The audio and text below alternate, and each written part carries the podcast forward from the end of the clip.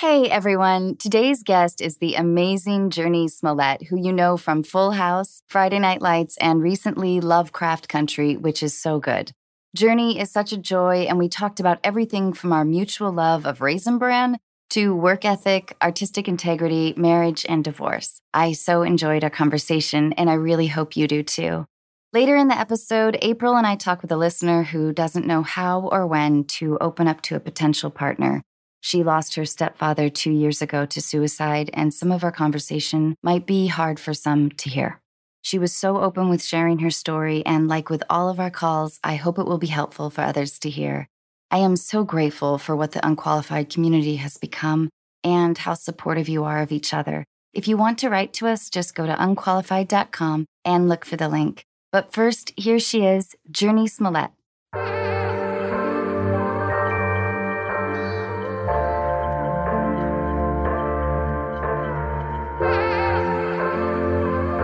Ladies and gentlemen, you are listening to Unqualified with your host, Anna Faris.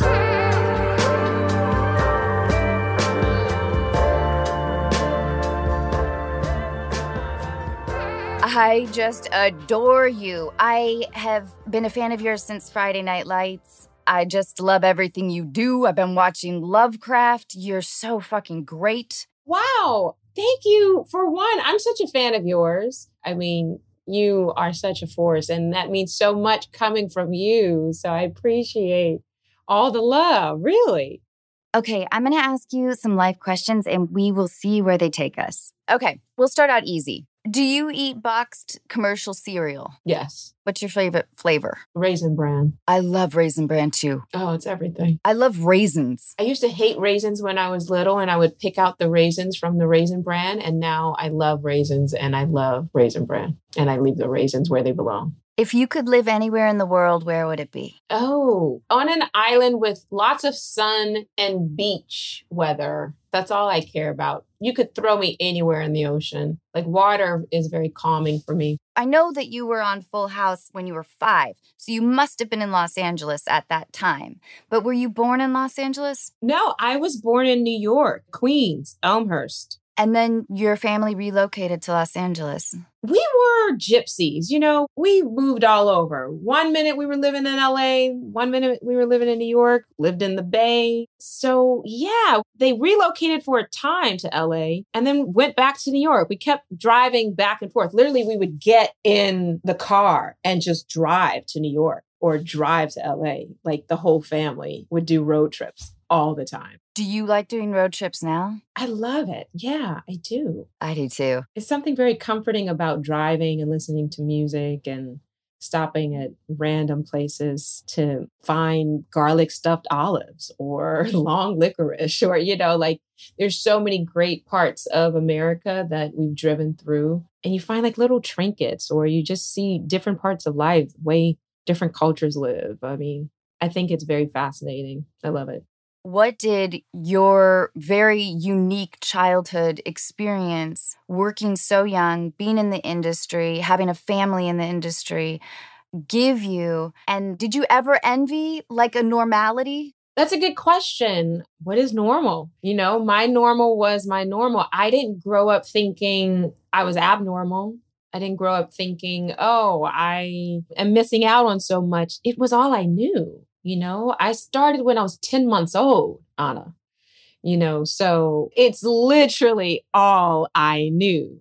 Craft service, right? You know, the set life, learning my lines, picking up new quirks in order to become a character. So, no, I think when I became a teenager, I definitely considered quitting because the business side of this industry is rough. It's not for kids, right? And while you're going through that adolescent period in which you're struggling with all these insecurities and doubts about life, you know, you question what your reality is and all that natural life stuff happens. It's tough to do that in the industry. And so I did kind of like step back from it a little bit I also struggled with acne. so, you know, I became very shy and like reclusive in a way. But no, I can't say that I necessarily envied other kids' childhood. also, I wasn't a child star. So I don't know if I would have been constantly working all the time, burning out, you know, unable to fill my well up again. Maybe I would have had that experience. But no, I didn't grow up envying other kids. I also really loved it the craft, the art of it. I really enjoyed it the way kids enjoy Little League. And, you know, I have to say, I, I was lucky enough that I didn't have one of those stage parents. My mom wasn't that. We grew up poor. You know, she could have easily had me take more jobs or say yes to the things she was saying no to in order for us to be rich and not poor. And I think that helped protect my love for it. Yeah. My personal experience, I was a self conscious teenager. I was a very late bloomer. And I found, like, even going up locally for auditions with girls that seemed more beautiful or, mm-hmm. I don't know, more confident, mm-hmm. I viewed that process as pretty rough. And then in Los Angeles in my early 20s with all my new friends essentially being my competition. Mm. So you're like alternately envying your friends. Mm. You want to be happy for them, but the comparison level is tough for a young person to absorb that i think in a healthy way i think what you you speak to is very real you know you're kind of in the business of rejection like, I just remember a period of time where it felt like, okay, I'm going on how many auditions just to get a yes. So you get so many no's before you get a yes. But also, I think it's interesting for me. I can't say that it was like my friends or peers because honestly, Anna, like it would have been the roles you got, you know, being like, I just wanted to get in the audition. Like I wasn't even actually getting in the room to be real frank, right?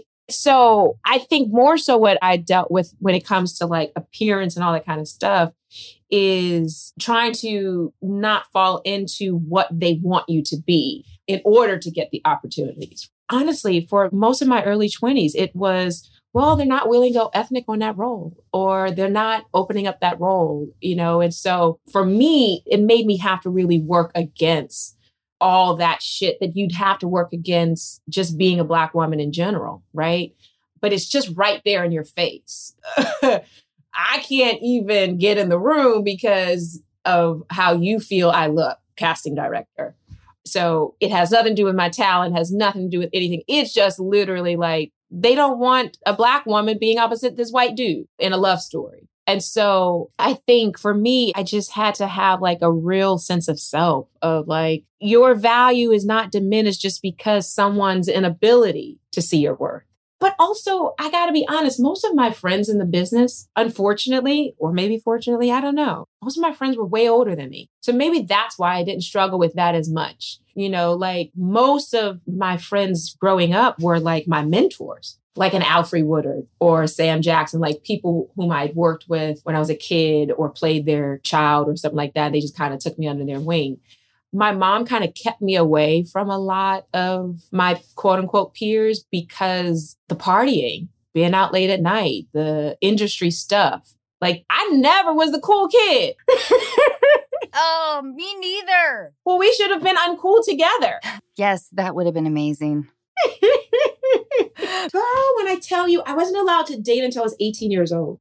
I think at the time, my mom's top priority in life was to maintain my virginity. Here's the thing it wasn't even about virginity. It was about I wasn't going to get close enough to a dude to be able to do anything. so I don't even know if it was virginity. I think she didn't even want me kissing people.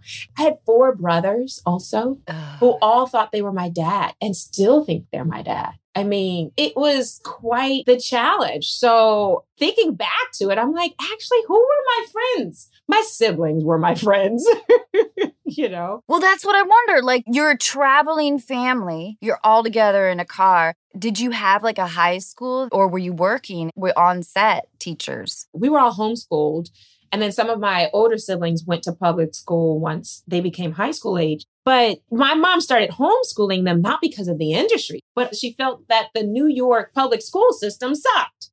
so she was like, I can do this better than you guys. I'm going to keep them home, you know.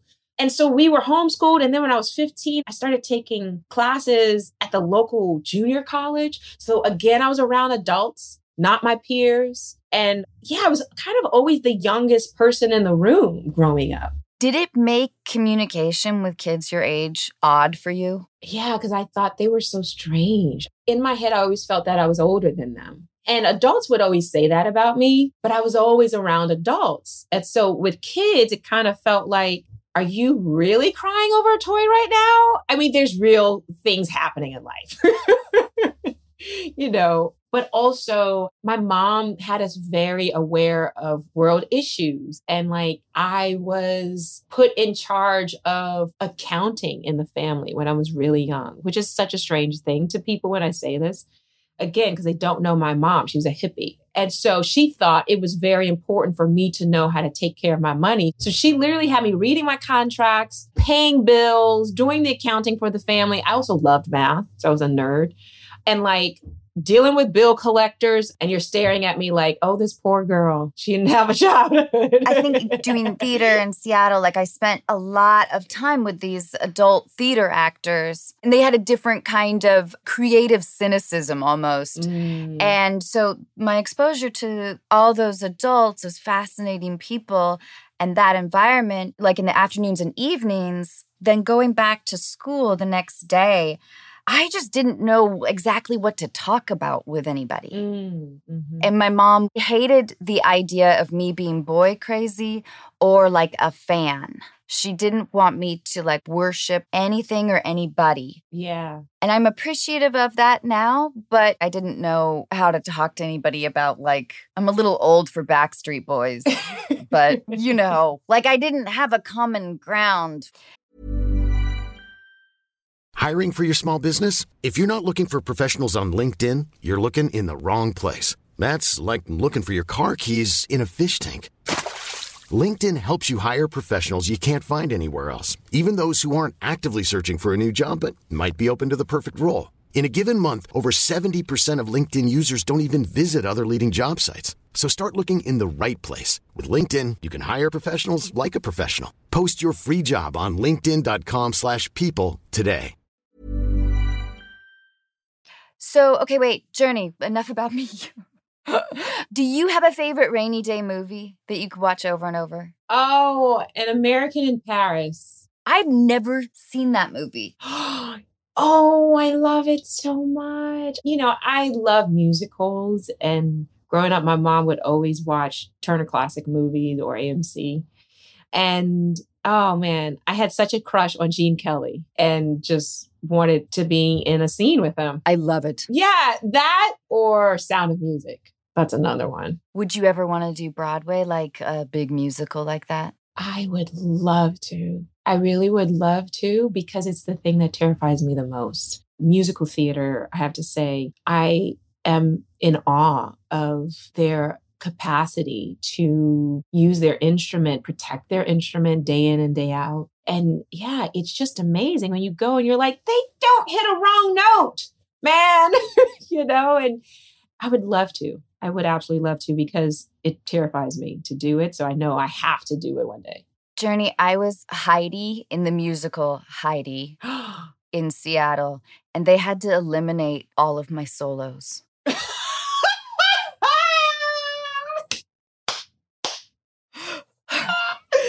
they realized during the rehearsal process this little girl can't sing. This is amazing. How old were you? I was like 12 into 13. Were you aware of it? Like, did it hurt your feelings? I was aware of it. It didn't hurt my feelings. I feel like at that age, like my ego shortly after that kind of came crumbling down with puberty. But at that time, it had been my, I don't know, my third or fourth play, and I was relieved, I think. But it's hard to accurately remember. Yeah. Do you keep a diary or a journal? I journal. Does it come easily to you? And you have a baby. How do you journal with a baby and working? Honestly, journaling is what helps me keep my sanity. I try to do it in the morning before I even get out of bed. I tend to wake up with this level of anxiety in the morning that I have to attempt to not bring it into my day. And so the journaling was something that I did a lot growing up. And then in the haze of getting married and coming into your womanhood, I stopped journaling in my 20s. And yeah, picked it up a few years ago again, and it's been a lifesaver. How has this last year been for you? How has it affected you? I took up puzzling and knitting.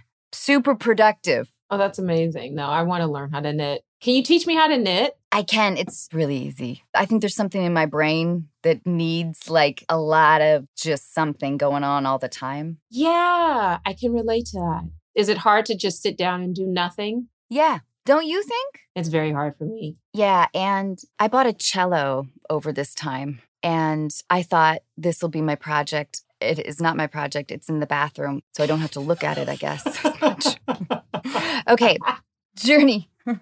Do you collect anything? Yes, I collect a few things. Anytime I go to a live show or live performance, I keep the tickets and or the playbill. So I have like a collection of tickets. What's the best concert you've ever been to? Oh, hands down, Fleetwood Mac at the Honda Center in 2001 or 2003. I can't remember the exact year. Thunder only happens when it's raining.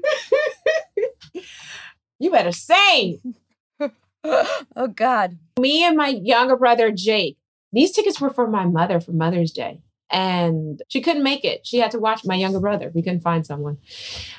so then we went. You guys wouldn't watch your little brother? I, Happy Mother's Day. Oh, shit. You can't make, you got to babysit? Oh, sorry, mom. she dropped us off. She thought it was so sweet, but she she was like, "You guys go, you guys go," you know. And so me and Jake went, and we had the best time of our lives. Yeah, you're like, "Mom, it was the best concert I will ever go to." the best concert I've ever been to. Have you ever written a fan letter? Yes. When I was 10 or 11, I wrote a fan letter to Tina Turner. I was watching Oprah one day with my mother, and Oprah was talking about living your wildest dreams. And it was a competition of like, write a letter to Oprah, and you could come to the audience and meet Tina Turner and live your wildest dreams, or Oprah would help your wildest dreams come true. I don't know. I can't remember. So I wrote Tina Turner a letter and sent it to Oprah's Chicago Harpo Studios saying, I really want my mother to meet Tina Turner. This would be my wildest dream. Clearly, the letter wasn't very good because we didn't win the competition. But I wrote Tina and just how much I loved her and how much she meant to me and my mother. Yeah. I bet you were a backup. I want to believe that. yeah, you were. You were. Okay. Do you have a favorite book or author? Favorite is tough. I'm a Libra, so you know, I can't just decide on one. Um, I have some favorites. Richard Wright is one of my all-time favorite authors. There's a book, Black Boy, but also Native Son is incredible. I have recently read quite a few amazing books. Oh, I'm obsessed lately with Glennon Doyle. Hello. Yeah. Oh. Oh my God. Jurnee, yes, it just occurred to me. Yes, I can imagine. Yeah, I just went through a divorce.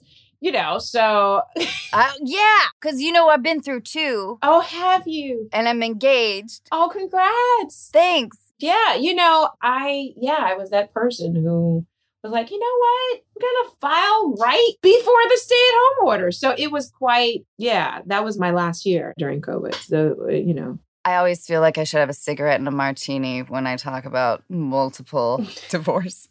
I'm a veteran divorcee. Wow. But they were the most intense times of my life. I felt the highest of highs and like kind of the lowest of lows mm. and selfish, maybe selfishness that had been stored up in me. I felt like I kind of lived for myself. I did what I wanted to do. I went through these months of like attempting to find an identity outside of my relationship again. How has it been for you? Can you relate to these things? Yeah, I've definitely read a lot of Brene Brown. Daring Greatly is my ish. Just so you know, I, if you haven't read it, I got to write that down. Read Daring Greatly. I mean, I've been also listening to her podcast lately about leadership. And I'm such a fan of Brene Brown. But yeah, there's so many nuggets. I kind of like keep note of the nuggets, the Brene Brown nuggets in my phone. And she said, when we imprison the heart, when we sever the heart, we kill courage. Come on now. You are essentially dead if you sever your heart. Who are you without your heart?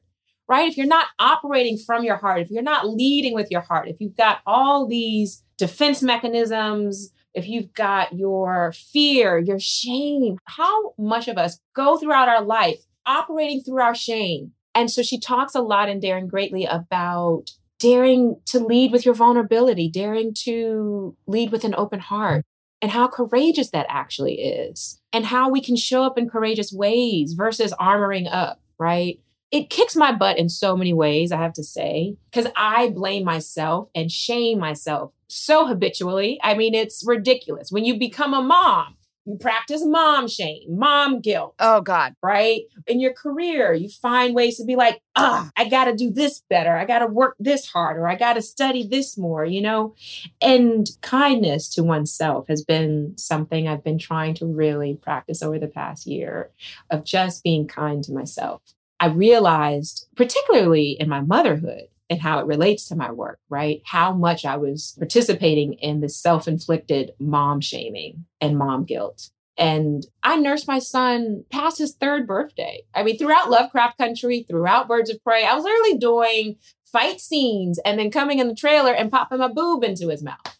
You know, I had this real high standard of what motherhood was but the challenging thing is how do you service that standard without killing yourself? And I was killing myself. And with COVID, it forced me to stop. It's forced me to slow down and reflect on the way I was gunning it, the way I was trying to please everyone just was never going to be sustainable in my life. You know, everyone in my life, I was constantly trying to predict what do they need? How can I do this? And so you just end up being the person that is just hurt and exhausted and has absolutely nothing left to give to yourself because you've given it all away to everyone else. And so I think over the past year, I've really had to reckon with that because I get so much joy out of seeing other people in my life filled with joy. And I don't think that's wrong. I don't think that's a quality I want to leave or abandon, right? I just have to find the balance. Haven't found the balance. I am finding the balance. I am a work in progress. Again, you know, being kind to myself. But yeah. Do you like being in your 30s? You know, it's funny. For me, age is something I don't really think about. Sometimes I forget how old I am, you know? Me too, but probably for different reasons. I do find that the more time passes, the more I come into my womanhood in a different way. So that is the aspect of being in my 30s, of just getting older and having more experience that I am loving. Just sitting in my womanhood with more confidence, more self awareness than what I had in my 20s. I want to talk about the arena of how you get over a divorce. I definitely have been in therapy for sure over the past year plus, trying to do that work because I find that you just repeat patterns. It doesn't matter what relationship you're in, whether it's a relationship to your mother, to your spouse, to your friend, to yourself, to your child, you will repeat the same patterns, is what I am learning.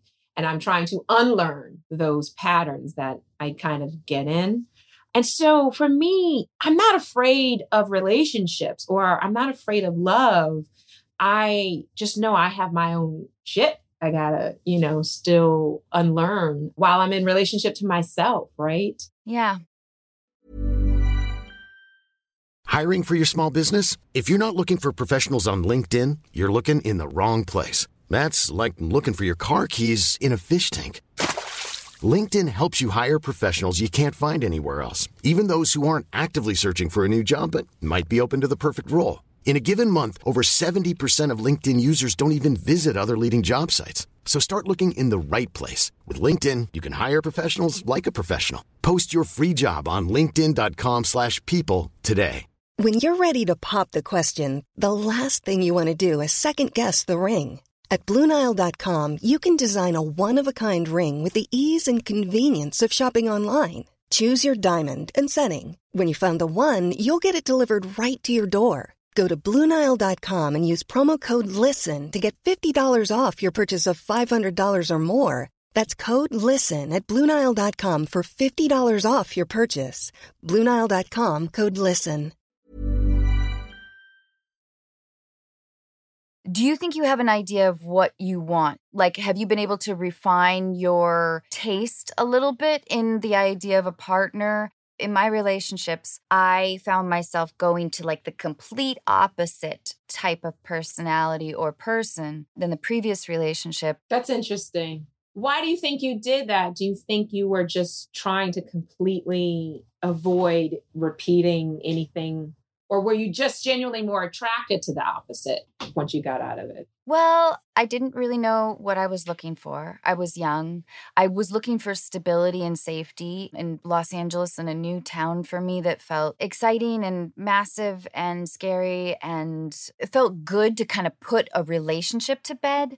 That way I wouldn't have to go through the dating world, being single in Los Angeles, already feeling pretty vulnerable and exposed with sort of like new fame a little bit. And I just wanted to put that part of my life Mm-hmm. to bed. I wanted to be able to have, I guess, somebody there at night, you know? hmm And so, what was the opposite that you ran to, and what were you running from? My first husband was a struggling actor in Los Angeles. I had done this horror movie in Seattle. I was a local hire. I played a cheerleader that got gutted named Janelle Day. Anyway, he was in that movie. He was like the one person I knew in Los Angeles. Super cute. We moved in together, got married. oh my gosh. it was just like my 20s. The reason why I ask about 30s, I guess, is because I think about my life in the decades and how I'm loving my 40s. I think 20s, I think I was so self absorbed. Okay, so, and you can speak as vaguely as you'd like. What have you learned from that relationship? Or can you say yet? I don't know that I can say yet. That's fair. Can we talk a little bit about your estrangement? Yes. Was it all of your siblings, your entire family, or just you? Yeah, it was. Sadly, my parents separated. You know, my parents had six kids together and they were together for over 20 something years. And then when they separated, all of us, we lived with my mom. We were closer to my mom. My mom, like when you meet my mom, she's everyone's mom. You know, like she's one of the most incredible women you will ever meet. I would love to meet your mom. Yes, let's make a date. Absolutely. Yeah. And my dad, he was the kind of man where my mom was his entire world. And so I think he never really built the bond with us the way she did. And I think that's just the unfortunate thing, you know. And he was such an old school dude, like so much man pride, but also I think struggled with his own abandonment issues um, in hindsight. And it's so difficult to explain or to understand. But yeah, it was just because of their divorce. Well, I'm glad that you were able to have two years at least of some degree of, Healing. yeah, knowing your dad as an adult. So you have some of those memories. Yes, no, it was quite healing. And we talked about a lot of things. And I, I think I was able to reach a level of understanding which opened the door for forgiveness, which then opened the door for healing. Okay, more questions. How old were you when you first believed you were in love? I was 21 or 22. Is that the man you married? Yeah. hmm Oh, so you married your first love. Yeah. We were very young. We got married when I was 24. I just turned 24. We were so young, you know. Did you have people in your life that sort of hinted or intimated, like I did, that you shouldn't get married this young? Yes. But no one can tell you that. I know. And I was like, no, we're going to make it. I mean, I think even the judge that married us, I really think she said something under her breath to like the bailiff or whoever else was there. Like, oh God, I'll give that like two years. That's rude. Yeah, I remember hearing something like that and feeling really angry about it. So, my friends, my new husband, and I, we all went to El Coyote. You know, El Coyote on Beverly? No, I'm not cool, Anna. I don't know of these places. It's exactly the kind of American Mexican restaurant that you would imagine. Okay. Anyway, we got kicked out. Probably because I was really just mad at myself. it's life, you know, you got to experience it. You got to get your heart broken. You got to make mistakes. You got to grow. I don't have any regrets about it. You know, it's a part of my walk. Were you scared to tell your family about like a separation? Or did you know that they would be supportive? I have the most incredible family, I have to say. I can't say that there's a lot that I'm scared of telling them. That's awesome. Yeah, I have an incredible support system, I have to say. I'm very blessed. If acting suddenly became illegal, how would you make a living? Math. right? Math or guitar? Go and become an accountant. Ah, how would I make a living? Making a living is different than pursuing a passion. Right. Right. Yep. You've been acting longer in your life than I have been. I feel completely unqualified for any other job. Yeah, I can't even imagine a world in which I am not doing something creative. You know, if it's not acting, is it, am I writing something? Dancing was something that I always loved to do. I love movement and the body and am so in awe of folks who are able to use their body in, in that way as an instrument, right? But I can't imagine doing anything else. I don't know. What's the best advice you've been given? Currently, to surrender and know that I am held. That's pretty great. I feel like I kind of had a little bit of that realization only in the last two or three years, which has been really nice. In such an unstable industry and in an all consuming industry. Mm-hmm. What you're speaking to is very true. It's, you know, we are artists, but sometimes this industry has nothing to do with art. I think most of the time, don't you? I mean, it allows me to not take it personally when I just think about, oh, no, this is just money. Ah, okay. You remind me of something. Jonathan Majors, my partner in crime on Lovecraft Country, Atticus, he sent me this James Baldwin speech about the integrity of an artist. And James Baldwin talks about how it is impersonal. He says, It is impersonal, this force you didn't ask for, and this destiny which you must accept. It is also your responsibility. If you survive it, if you don't cheat, if you don't lie, it is not only your glory, your achievement, it is almost our only hope because only an artist can tell, and only artists have told since we have heard of man what it is like for anyone who gets to this planet and to survive it. Oh my God. That's amazing. So essentially, the job of the artist, right, is how do we protect our instrument? How do we escape? How do we stay true to this force?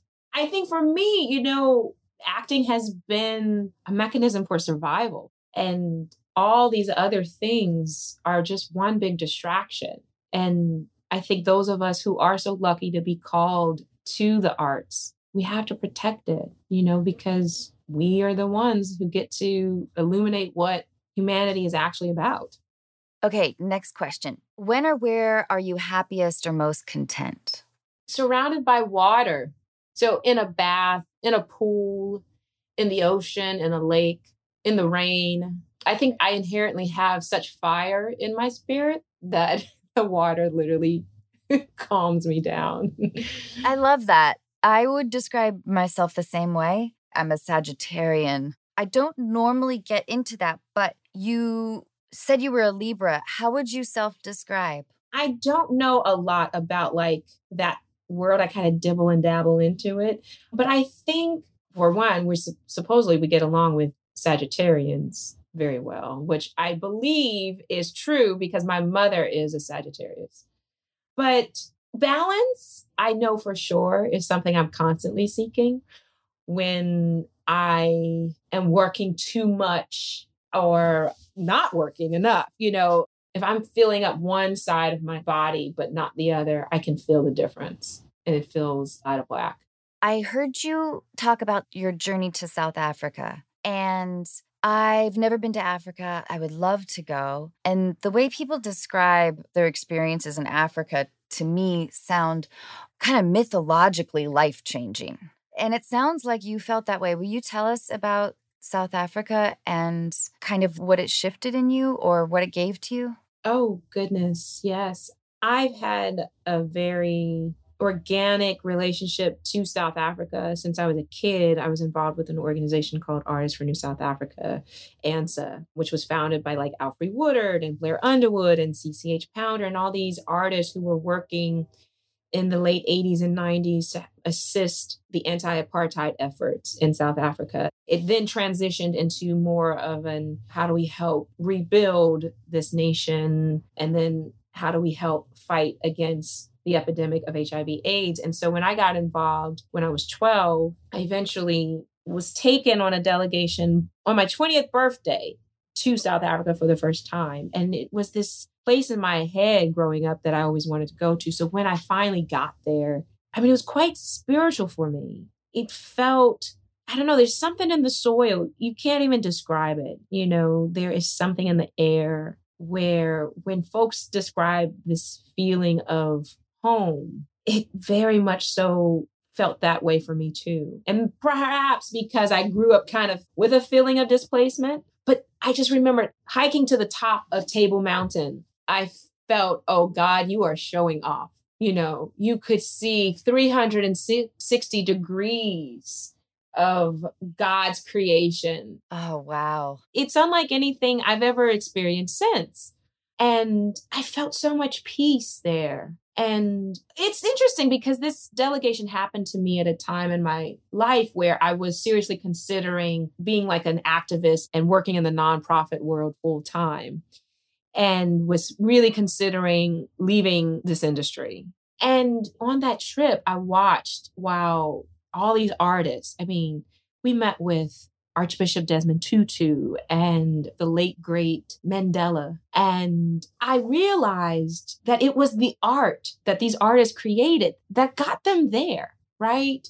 And how their art had impacted folks across borders in other lives, on other lands, across oceans, right? And how the art could travel well before they physically could travel there.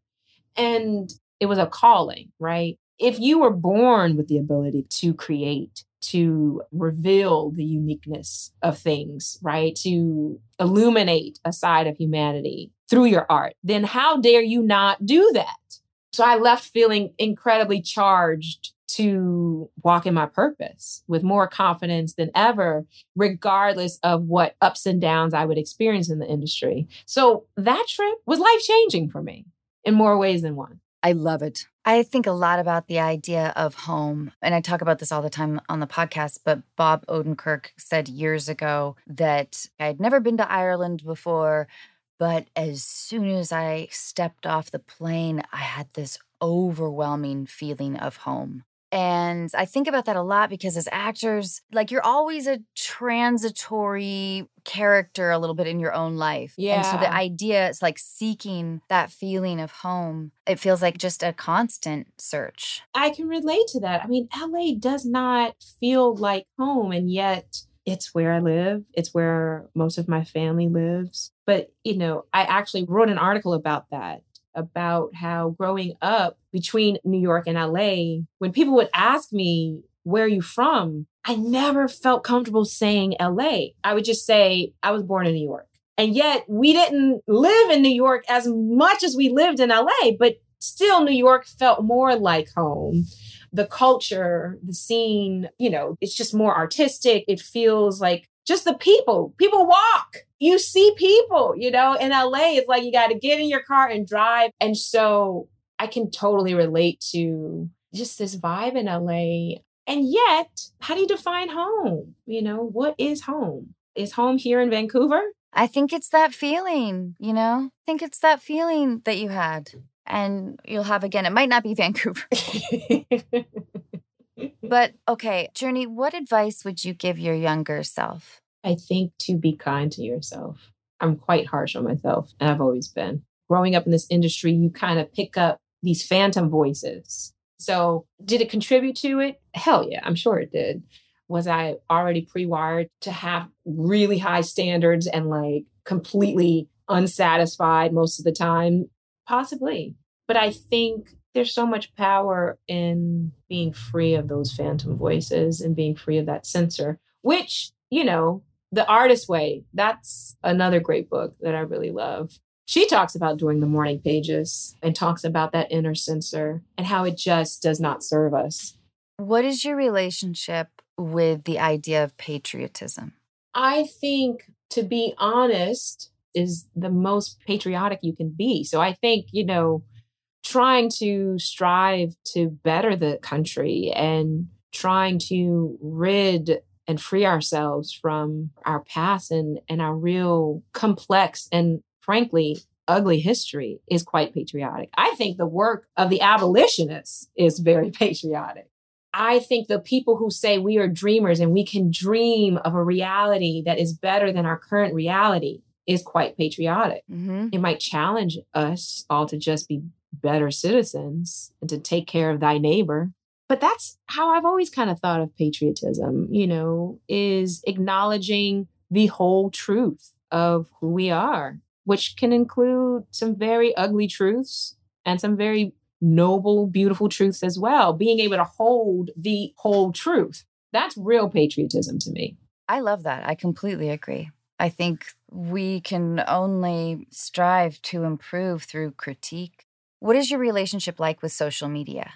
I have a complex relationship with social media. I think at its best, it's an incredible tool. It can push movements forward and work for incredible good.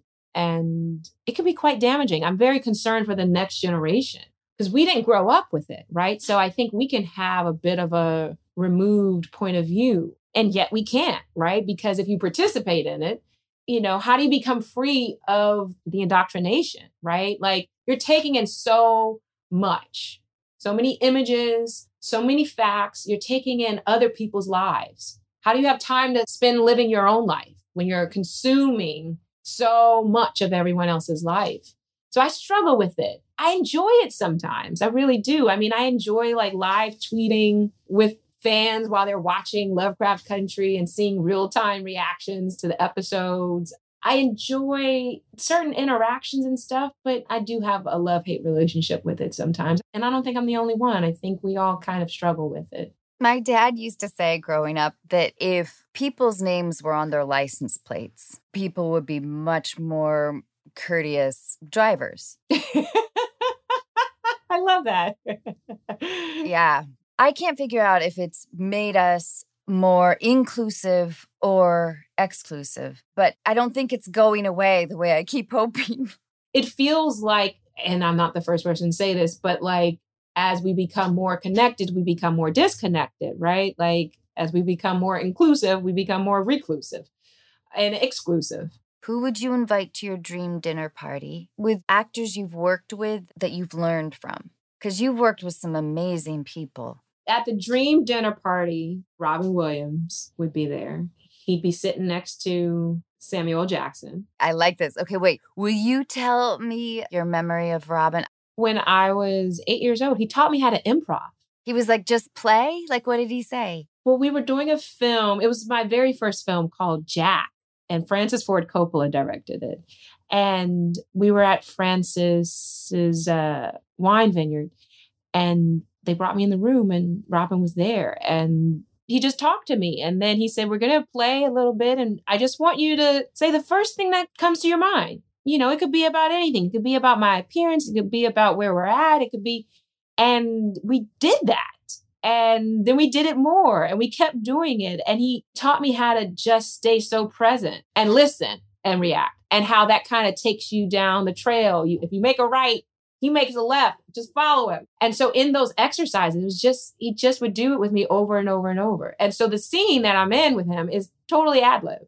That's amazing. I love that at 10, you were kind of protected by such a kind man. Oh, he was so beautiful. Okay, wait, Samuel L. Jackson. What did you learn from him? So I played Sam's daughter in a film called Eve's Bayou when I was 10. It was my second film. Sam was incredible. He gave me so much confidence and like, just trust yourself. Just trust yourself. You got it, which is such a generous gift to give an actor. That's awesome. Yeah, I love Sam. Okay, do you have a third person? Hell yeah, Alfre Woodard. Just because Alfre is one of the most amazing people of all time and she makes everything more lively. She is, to me, grace and class and intelligence. Yeah. Yeah. What do you think is the meaning of life? You know, I'm learning the meaning of life, but I tend to come back to this idea of unconditional love. I think achieving that towards ourselves and each other, I think is the ultimate meaning of life. But I'm learning it. It's expanding. So come back to me in 10 years and maybe I'll have a deeper I love the idea of a 40s check in with you. I think you're going to love it. Jurnee, thank you so much. I just love you and I adore you and I I and thank you you. for taking your nap time in your trailer to spend with me. I so appreciate it. Oh, I appreciate you so much. I've enjoyed this conversation. Me too, so much. Much love. Much love to you. I hope you don't have to shoot late. It's all good. I love what I do, so I can't complain. Bye, darling. Bye. Hi, I'm Daniel, founder of Pretty Litter. Did you know cats tend to hide symptoms of sickness and pain? I learned this the hard way after losing my cat, Gingy. So I created Pretty Litter, a health monitoring litter that helps detect early signs of illness by changing colors, saving you money and potentially your cat's life. Pretty Litter is veterinarian developed, and it's the easiest way to keep tabs on your fur baby's health right at home. Go to prettylitter.com and use code ACAST for 20% off your first order and a free cat toy. Terms and conditions apply. See site for details. Hey, it's Paige DeSorbo from Giggly Squad. High quality fashion without the price tag. Say hello to Quince. I'm snagging high-end essentials like cozy cashmere sweaters, sleek leather jackets, fine jewelry, and so much more. With Quince being 50 to 80% less than similar brands. And they partner with factories that prioritize safe, ethical, and responsible manufacturing. I love that. Luxury quality within reach. Go to quince.com slash style to get free shipping and 365 day returns on your next order. Quince.com slash style.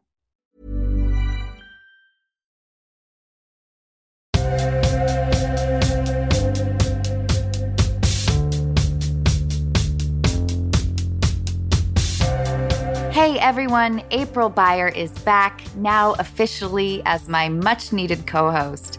As you know from previous episodes, April brings great advice, insight, and years of experience. I am so thrilled to have her. Hi, Erin. Hi. Erin, I'm here with April Beyer, the qualified person that you'll be talking to. Hi, Erin. Hi, April. Erin, tell us what's going on. Yeah, yeah, absolutely. First of all, thank you guys so much for the time. I really appreciate it.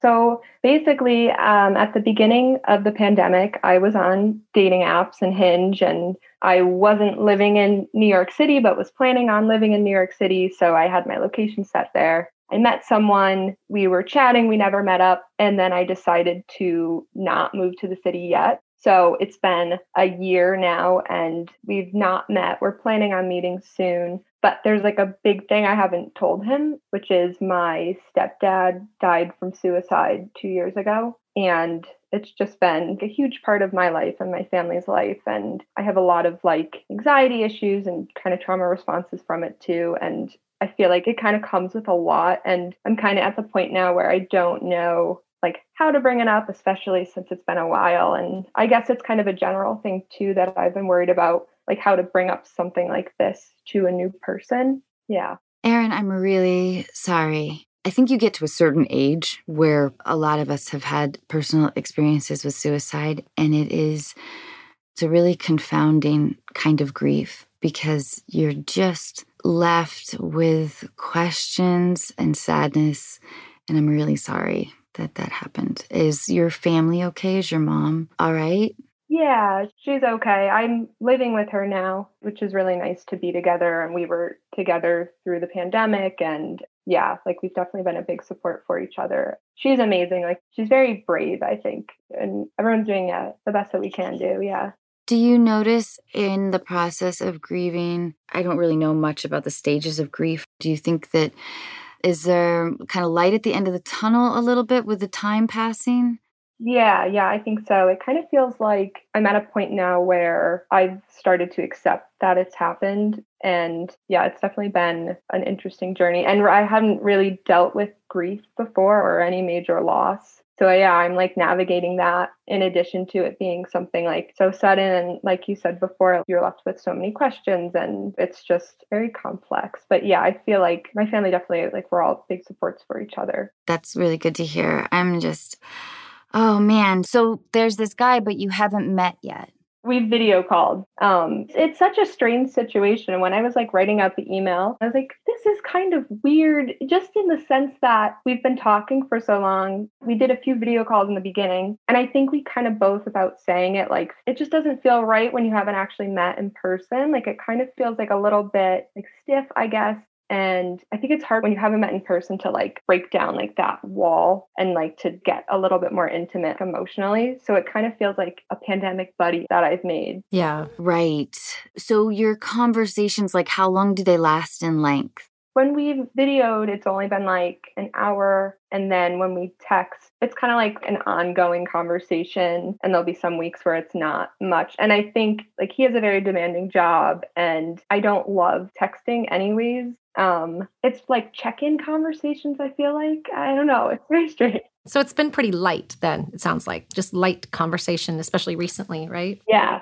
But you're pretty into him. Yeah, my mom asked me this the other night, and I was like, you know what? I am. And I feel like usually when I'm talking to someone who's like a romantic interest, I'm usually like annoyed when they text me, or like I'll kind of feel like, ugh, like I don't want to answer. But with him, I always want to answer. And like he's so nice. And that was part of the thing too in the beginning that kind of freaked me out and I think prevented me from saying anything very serious was that he seems to really have everything together, which I know probably isn't true. And but like I was kind of afraid that I would overwhelm him with like everything and like also my anxiety, how it's been as a result. How would you want him to react? I guess that's the question. Yeah, no, that's a good point. Because I think I haven't thought about how I would like him to react. I feel like I always just think about like what the worst case scenario reaction would be. But I think I would just like someone who just wants to listen because I think with suicide too, it's just such a complicated topic. And I think a lot of the times, like people don't want to talk about it. And then there's like the layer of him being my stepdad. And something that I'm afraid of is people thinking it's not as bad because it's not my dad, it's my stepdad. And I'm always I feel like sometimes I have to like qualify my relationship. So I think if he could respond by like not doing those things. This sounds like it was a special relationship. And you just said, you know, people would devalue it because, well, it wasn't her father. So what was your relationship like with him? Yeah, yeah. I met my stepdad like eight or nine years ago. So I was a teenager when him and my mom started dating. And as I got older, like college and now as an adult. I was definitely really close with him. I don't have the best relationship with my actual dad, and my stepdad was just extremely reliable, extremely supportive. Like he would drop everything to help me. And it was just the kind of thing where I was like, he's my stepdad. Like he's chosen to love me unconditionally rather than having to, or yeah. Erin, that's really beautiful. Oh, bless your heart. Because I bet, like, probably when you were a teenager, you probably tried to push him away a lot and then he just like continued to prove himself. Yeah. Oh, yeah. That's exactly. That's really nice. Yeah. Yeah. I'm so glad you had that male father figure to show you what it looks like to stand up and hold space for a child and a woman, right? That you are today. You were gifted with that. And I'm so sorry it was brief, but what he gave you is forever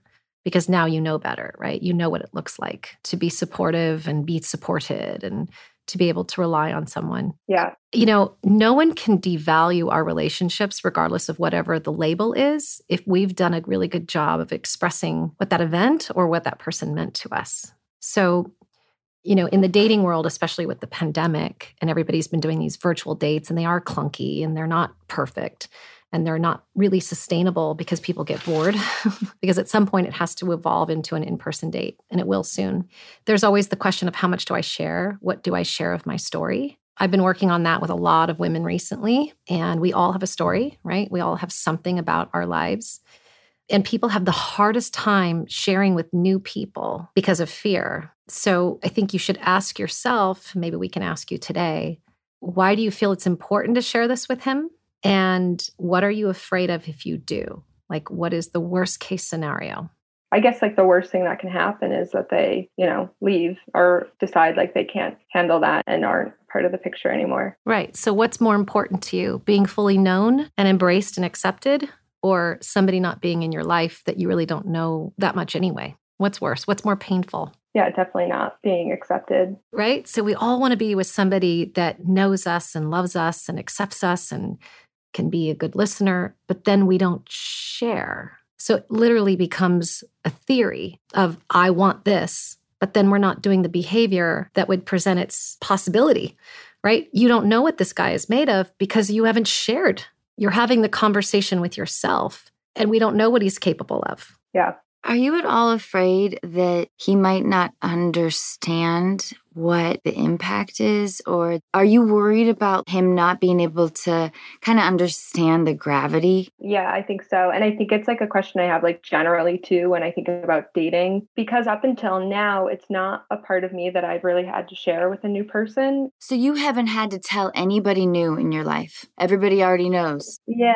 April, tell me what you think about this idea. I wonder if you say, because the way you framed it when you were telling us about who he was in your life, maybe you preface it by saying, like, I have some big news that happened to me, and I haven't had the opportunity because everybody in my life already knows this to actually tell somebody what happened like maybe then he could help create a safe space for you? Well, we can't count on him to create the safe space. And so this is why when we share our story, we have to be really comfortable with the story for others to be comfortable with it too. And that doesn't mean you put it in a nice little bow, but you have to trust yourself before you trust others. I'm a big, big fan of transparency and honesty and there's a line between being completely mired in grief and the person can't get to know you because you're in that grief. But I'm a big fan of like sharing what is going on because if we pick and choose who we share with, it takes longer to get to know people. And Erin, I would ask you beyond this horrific event in your life and this massive loss, are you normally good at sharing your feelings and intimate thoughts with people, new people? I don't think so it's funny because I like to have conversations about like mental health and I love hearing people's stories so much. And I think I am someone that people come to about things that are difficult for them and all of that. But I do think I have a hard time being vulnerable. And even with like any romantic interest in the past, because I haven't really had a relationship yet. And I always find that like it kind of does get to this point where we're like pals, but not. So, April, is that lack of vulnerability. Yeah, yeah, yeah, yeah. She's saying that she's pals with a lot of people when she meets them because she doesn't go deep. You can't get beyond the flirty kind of initial stage of dating or friendly pal if you're not sharing deeply. It is the thing that creates the connection that then creates the relationship. You know, I've never had anybody stay on superficial, lightweight topics and then go deeper into a relationship. It just doesn't happen. And again, there's a line it's not about, oh, we have to completely share our grief and everything else. It's a combination of all of it. By the way, clearly family is important to you, Erin. I'm just wondering why on these calls or Zooms or whatever, there wasn't the, hey, you know, where do you come from? And do you have sisters and brothers? And what's your dad like? And what's your mom like? Those conversations, if they were happening early on, you would have said, my stepdad, um, yeah, on that, you know, my stepdad, so amazing. I met him when I was eight, nine, when my mom started dating him. And of course, like a lot of young kids, I pushed him away. And then I realized, wow, this guy is so there for me. And he was there and he was reliable, and there wasn't anything he wouldn't do for me. And I'm not close with my own dad, unfortunately. So he stepped into that role. And so you're having the conversation, right, about what was and what is. And then you say, and then the most heartbreaking thing of all is that we lost him two years ago to suicide. And what you've done is you've set it up so that we got the experience of, you know, your birth father isn't the one you're close to, but this man stepped in and became the father role for you, and that there's loss for your mom. So now we're not just handling your grief, we're also feeling for you and going, oh, who is this guy? You know, and how was he with your mom? And how did they meet? And so we're getting to know you We're not invested in your grief. We're invested in your life. And then the relationship goes deeper. And then we feel connected to you. And then we want to keep talking to you. And that's why these COVID video dates are failing. You know, we, we call it the cliff at my office, right? They're not sustainable because people go, well, that's a conversation for in person. It's like, no, there's no time like the present to be real and authentic and vulnerable because when you share your life and your thoughts and feelings, you can't possibly get hurt. There's literally nothing that can hurt you. People cannot take it well, they cannot have the tools to listen, but it doesn't matter because it can't make your pain any greater. It's like, this is what is going on. It's impacting me. And you're being kind of more on the superficial with him right now, which is not deepening your connection, but it's going on. You have a lot of anxiety. I would imagine you're in the house where he passed away. Yeah. So it's on top of you all day. And then it's this big thing, this elephant in the room that you're not talking about. So unfortunately, he's not getting to know you, right? Yeah. So it's not about when you share it, it's how you share it how you felt your own way through your story. One of my best friends in the world, we met when we were 30 and we went out for coffee. I'll never forget it. I rescued a dog from her at an event and we went for coffee right after. And she told me a story of her father dying in front of her in a scuba diving accident when she was 15. She had to go home and tell her mom, like, dad's gone. And she told me that story in the first hour of knowing her. And it had been 15 years, right? So she had a little bit of more of a solve around the story at that point. But what was beautiful is that I got to say, What was he like? We didn't talk about the death so much. It was, What was your dad like? And do you look like him? And can I see a picture? And we bonded as friends, like forever friends, because she was so willing to open up and share, because I didn't have to qualify for the sharing. She just lived her life that way. And that's the way I live my life, which is why I'm able to create really instant connection with people, whether it's a client or a friend or how I did it with my husband.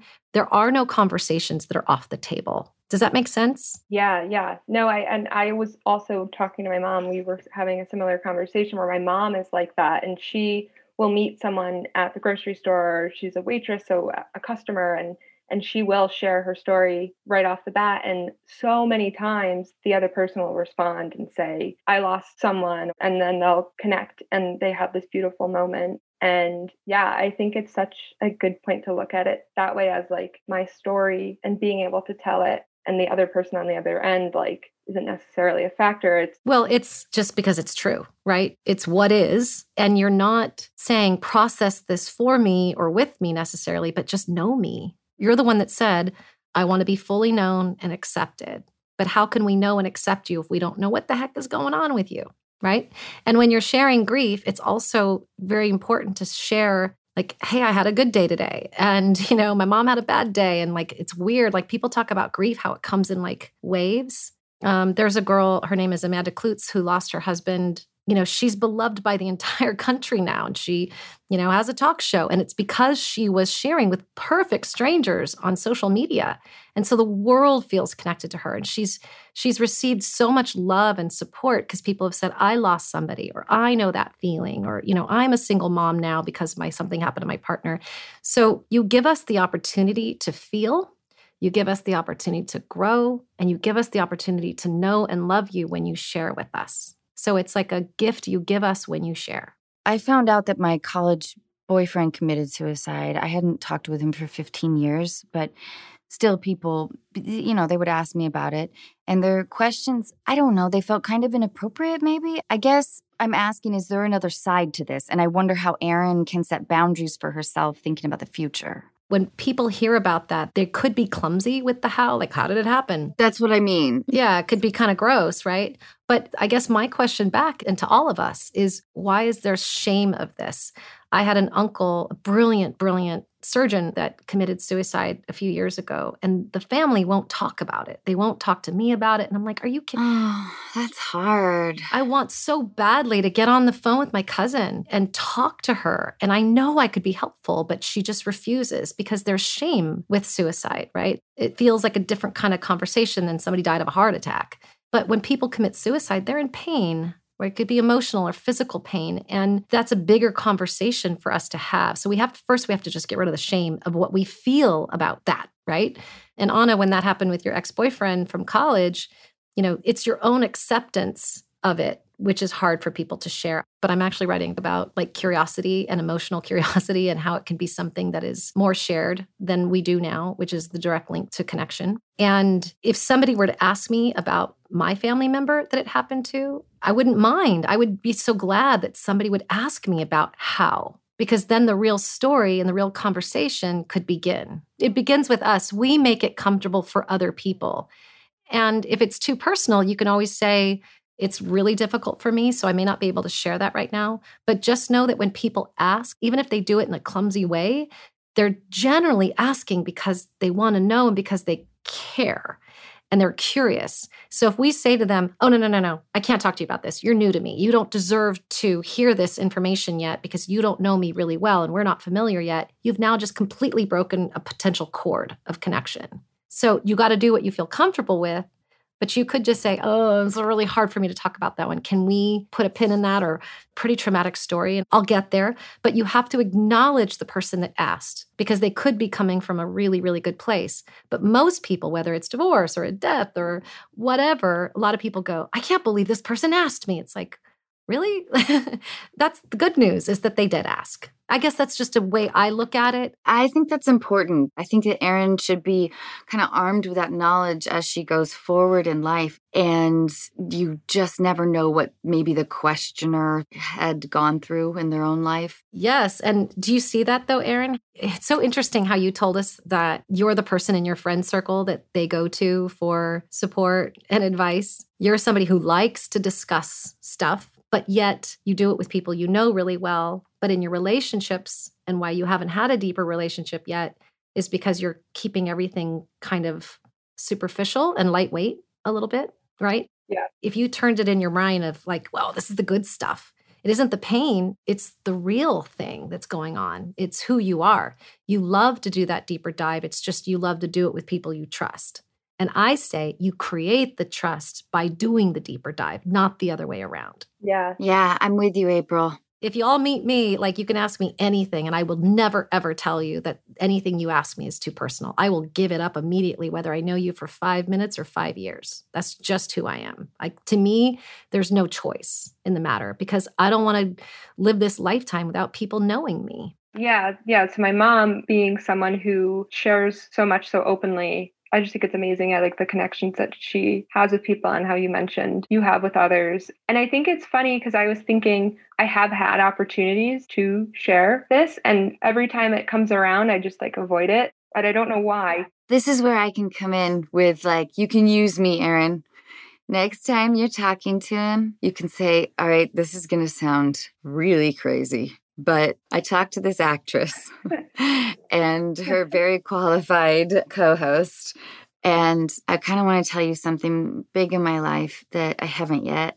And they recommended I do so, so you could get to know me. If you are at all interested in dating him outside of the pandemic, I think you'll get your answer in telling him how much he shares back with you. Does it totally, which I think April and I think it will open up the relationship to this different level, which would be really awesome. But I think sooner rather than later, if it's comfortable, if the timing's right, it's all about the timing. Yeah, yeah. Well, it's interesting that April said before, like with the Zoom dates, feeling like, oh, that's an in person topic. And like that was my thinking in the beginning. And then it just kind of kept happening. Like we just continued to not see each other. But I have gotten the sense that, like, I know he has so many things to share. But I just think also at this point, I'm like, what would the setting like I don't know. I feel like I just don't know how to bring it up. Well, you said earlier that he's really nice and that he seems to have it all together. So if he's really nice and has it all together, then he's going to be really, really good at absorbing this story and this information, right? Because he is so calm. You're not going to overwhelm him because you get the image of him that he is together. And by the way, it doesn't even matter because this kind of information doesn't break or make relationships. It is what it is. And you can always retroactively, like Anna's saying, and go back and be like, you know, there's been something I've been wanting to tell you and share that with him. And the way you get really good at sharing this tougher stuff is by being the person that always shares the good stuff too, meaning you share your joy. Like you're like, oh my God, this thing happened to me. It made me so happy. Or my mom said something the other day and she's just so amazing. That way, when you start to share deeper, harder stuff, it balances it, right? And then nobody is overwhelmed by you because they're so accustomed to you sharing in a transparent way of I share positive, I share joy, and I share grief, and I share frustration. I share all of it because it's all true. It's the people that either don't share at all or they go fully on in with the gas pedal on here's my grief and here's all the stuff that's going on. And that can be really overwhelming to a new person. But if we've been kind of letting it all out with all of us, nobody defines it of like, this is what she's sharing that is dark and scary. It's just she's a person that shares. Yeah. You're balancing out how people receive you. And it's never too late. Like Anna was saying, it's like, might as well do it now because it's not going to change anything. Yeah. So when you hear someone's story of loss, it's not just the grief. It's the grief is the starter story, but then there's all this other stuff where we know you and then we get to know your mom and like, well, why did she choose him? And what is she like? And you think it's going to start and stop at the grief story, but it's just the beginning of knowing you. Yeah. Yeah, I love that. Yeah. Erin, I bet he was really proud of you. Yeah. Thank you. I bet he felt really lucky that you were in his life. And I love the fact that you said he just chose to love you. You know, he didn't have to. I think step parents can be some of the best relationships of people's lives, especially if, you know, the person who gave birth to us wasn't amazing at it. You weren't dealt the good dad card. So you're super, super lucky that you got to see that. It's going to really help you in your relationship life going forward to know what that vision is of a good guy. Yeah. I'm so sorry you lost him, but the memories and what you have from him are still here. Yeah. Erin, please give my love to your mom. I will. And I love you, and my heart goes out to both you guys. And thank you so, so much for talking with us. Thank you so much. I really appreciate it. And it was really lovely to talk to you both. You as well. Me too. Have a wonderful rest of your day. Thank you. You too. Bye, Erin. Bye, Erin. Thank you. Bye.